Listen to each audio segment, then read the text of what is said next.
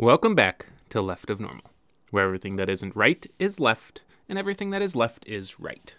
I'm your host, Scott Seary. Before we begin, I want to make sure that you know that I appreciate you, I appreciate your support, and I'm glad to be able to have you as part of my life through this podcast. Uh, if you could do me a giant favor before you move on after you listen, just click a quick five star rating on whatever platform you're tuning in on, and that would be super neat.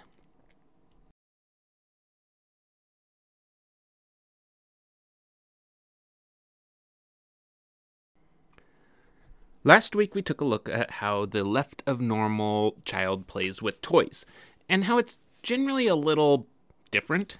And many of the toys aren't actually toys at all. Instead, they're objects that are collected that become treasures and they join a collection of other random knickknacks. Now, if this doesn't make any sense to you, just kind of think about as you're walking down the street and paying attention to what you see around you. Usually, there's not a whole lot actually lying in the street.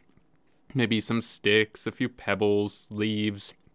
But then suddenly you find a piece of something. Maybe it's a scrap of metal that fell off a trailer. Maybe it's half of a burner phone that some drug dealer tossed out the window. Or maybe it's just a handful of drill bits. These make your way into the pockets and backpacks. They're be they're stored there and saved until a frustrated parent throws all the treasures away. Now, keep in mind, these treasures aren't necessarily burner phones and drill bits. They can also be cool pine cones, sticks, maybe a leaf that has a special pattern on it, or just a neat rock. So that brings us up to speed with this week. Uh, shortly before Christmas, uh, we're in the middle of Christmas season. I'll zip through a handful of today's stories and a handful of what I can remember from my childhood about winter in general, Christmas, Santa, and overall the holiday season. Back when I was a youngster, I thoroughly enjoyed the winter months. More snow on the ground meant better days, and somehow the shortened hours of daylight weren't really an issue. In fact, I even I even remember longing for winter as a teenager because it was dark out later, and that meant sleeping in was easier. As an adult, however, I'm not as big of a fan both of the darkness and of sleeping in. 6 a.m., you're burning daylight. the darkness is frustrating. Uh, the snow on the road makes me sad when I drive, and overall, the whole season is just not as enjoyable. Now, of course, I've largely stopped many of my winter sports activities. Throughout my teenage years, every single weekend was spent skiing at Red Lodge Mountain, and the handful of days I had off where I wasn't skiing, me and my friends would wa- run off somewhere into the mountains to build a snow cave and spend a frigid night in the wilderness. During college and shortly after, I did a bit of ice climbing and snow camping. Now, however, I just don't do as much of that. It's not that I don't want to, it's just there's a lot of other stuff going on. Combine that with the fact that I now pay bills and the cold weather isn't as appealing because that means the heating bill continues to climb. Okay, enough of the depressing adult stuff. Let's have fun as a kid in December. For a lot of left of normal kids, the holiday season can be frustrating.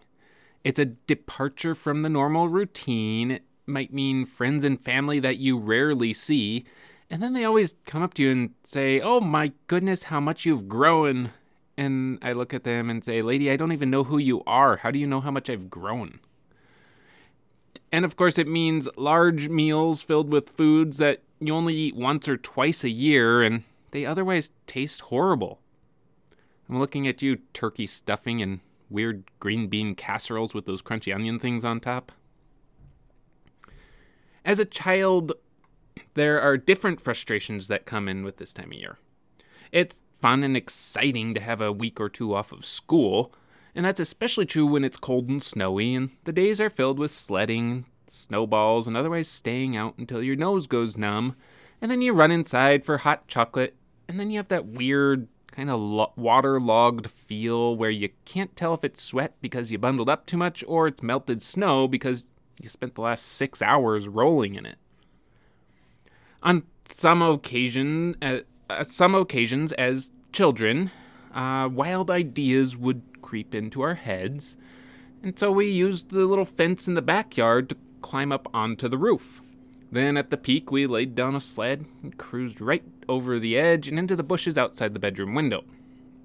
It never really occurred to us that if we overshot the bushes, we would smash into the concrete driveway. But when you're nine years old with access to the roof, sledding off the roof is like level 10 hardcore stuff.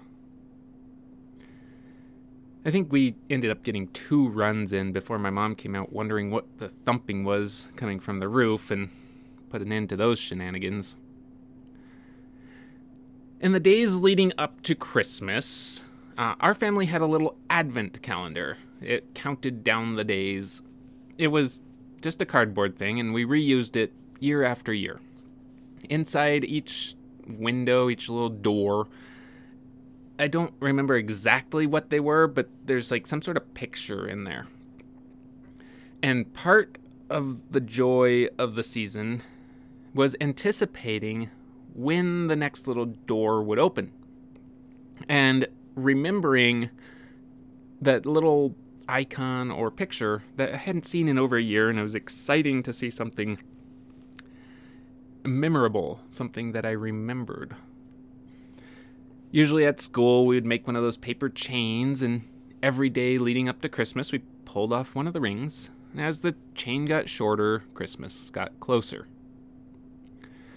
About five weeks out from Christmas, leading on up, we also had an Advent calen- uh, candle or a candelabra type thing. Uh, as a family, we would sit down, and there were scripture passages that we would read every evening before dinner started, and about a month or so out from Christmas. And there was a little bit longer one every Sunday. And each Sunday we would light another candle so that the Sunday before Christmas there were four candles lit, and then on Christmas Day the larger center candle would be lit. I can't pinpoint why, but I absolutely hated that tradition. It was really kind of boring, and most likely the scriptures were read from the King James version of the Bible with way too many these and thous. They didn't make sense to somebody under 10 years old. And really, the only good thing was lighting the candle because fire's fun. But with three brothers, we only got to light one candle each because, or one candle once, because otherwise there would be a whole lot of fighting, and there still was a whole lot of fighting. And I'm pretty sure 90% of my mom's energy was spent just stopping these fights. So, that candelabra advent thing leading up to Christmas was a tradition in our home. I expected it, I knew what was coming up, and I actually kind of dreaded it. Christmas, fortunately, was organized in a rather logical manner.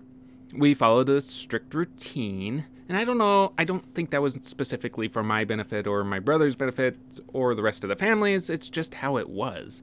The routine generally started on Christmas Eve about 2 p.m. At that time, we started to get ready for Christmas Eve church. Over the years, it became quite the predictable sermon the story of Jesus, how he was born, a bunch of angels named Harold hearkened his coming, and a bunch of shepherds were told about the event. And then, before the service was over, we took communion Now, growing up in a Southern Baptist church, we only did communion six times each year, and as a kid, it was the longest and the most drawn out part of the service. Nobody paid attention, at least not any of my peers, because we had the rest of the evening to get to. Upon returning home, all us kids would go play while parents got dinner ready, and our Christmas Eve tradition was a bunch of Dungeness crab. And there was probably some other food involved, but nobody ate it. Everyone just filled up on crab. Except for the one year when our crab was rotten and we had peanut butter and jelly sandwiches. After dinner was done and cleaned up, it was time for presents. Our presents were organized into two categories those from family and those from Santa. The Santa presents obviously weren't there yet, but beneath the tree were all the gifts that we had got gotten for each other. We opened those presents on Christmas Eve. Most of the time they were really stupid ones that no kid wants socks, underwear, and other clothing. And then there were the trinkets and other crap that young kids got for their parents that the parents didn't really want but had to pretend to be excited about because the child bought it with their hard earned money. And then that night, of course, it was hard to sleep. We would lie awake for what felt like hours. In reality, is probably about 30 minutes. And our rule was we couldn't get up before 6 a.m. And when we did finally wake up the next morning, there was always a new pillow at the foot of our bed, and Santa had let, left a bunch of gifts under the tree and stuffed in the stockings. I noticed that the gifts were always nice and logical. My oldest brother liked art and music, so he got gifts around that. My next older brother liked sports, so he his gifts kind of revolved around that theme. I liked science and math, and mine were themed around those topics. And my younger brother had a conglomerate of different gifts because he's probably a bit more well rounded than the rest of us. When a gift didn't match the personality, I actually got a little bit upset. Now, I didn't ever show it because it was pounded into me from a very young age that you are always to act polite and always act grateful, even if the gift you received was rubbish and you absolutely hated it. And I never realized at the time, but gifts that didn't match the personality was very illogical, and why would a parent, or Santa, do such a thing? Then there's the weird week between Christmas and New Year's. Nothing really happens. You consume way too much sugar, and the novelty of all those new gifts wears off really quickly. As an adult, this is and has been one of my most hated weeks of the year. When I used to work in an office job, I had to go in so everyone else could have the week off. I believe it was mostly due to the fact that everyone knew I wouldn't stand up for myself and I'd just go in. And plus, I wasn't salaried, so either I went in and sat around in boredom or I didn't get paid. Now, running my own business, it's a stressful time because everyone is off relaxing, but if I don't get my work done, I don't get paid. So it's kind of a mad rush to cram as much as I can into a couple of hours per day and then disappoint everyone when I don't want to go do anything and I just want to sit around and drink eggnog until I puke. Okay, so let's wrap this thing up like a gift we'll put under the tree. What's the takeaway here? What's the summary of this monologue? I'm going to lay it out here in two parts. As an adult, I don't really care much for this season. It's not Christmas, especially, and it's not the fact that I don't like the decorations or lights on all the houses. It's more of I don't like, first of all, the dis- disruption of it all, but even more so the time of year. And, you know, while it's a bit magical here in December and winter is still new as Christmas is but as soon as Christmas is done, the lights come down, the decor goes away, and then it's just cold, dark, and gray.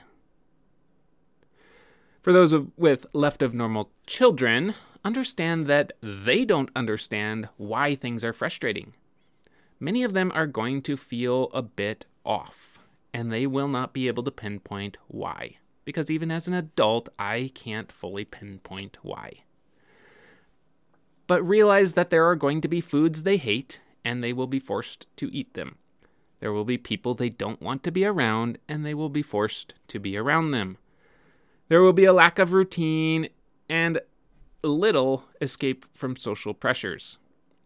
So when they would rather hang out in their room reading or playing instead of being with other people, just let them keep their sanity instead of forcing your sanity upon them. Today you've had a peek into the world where everything left is right. If it feels right, then it must be left. Thanks for tuning in. Please don't forget to like, comment, subscribe, join the Facebook community, and ask any questions you have over there. Remember that even though Christmas is a joyous time, it's an exhausting time for a lot of people. And of course, share this with your friends, whether they're left, normies, or right.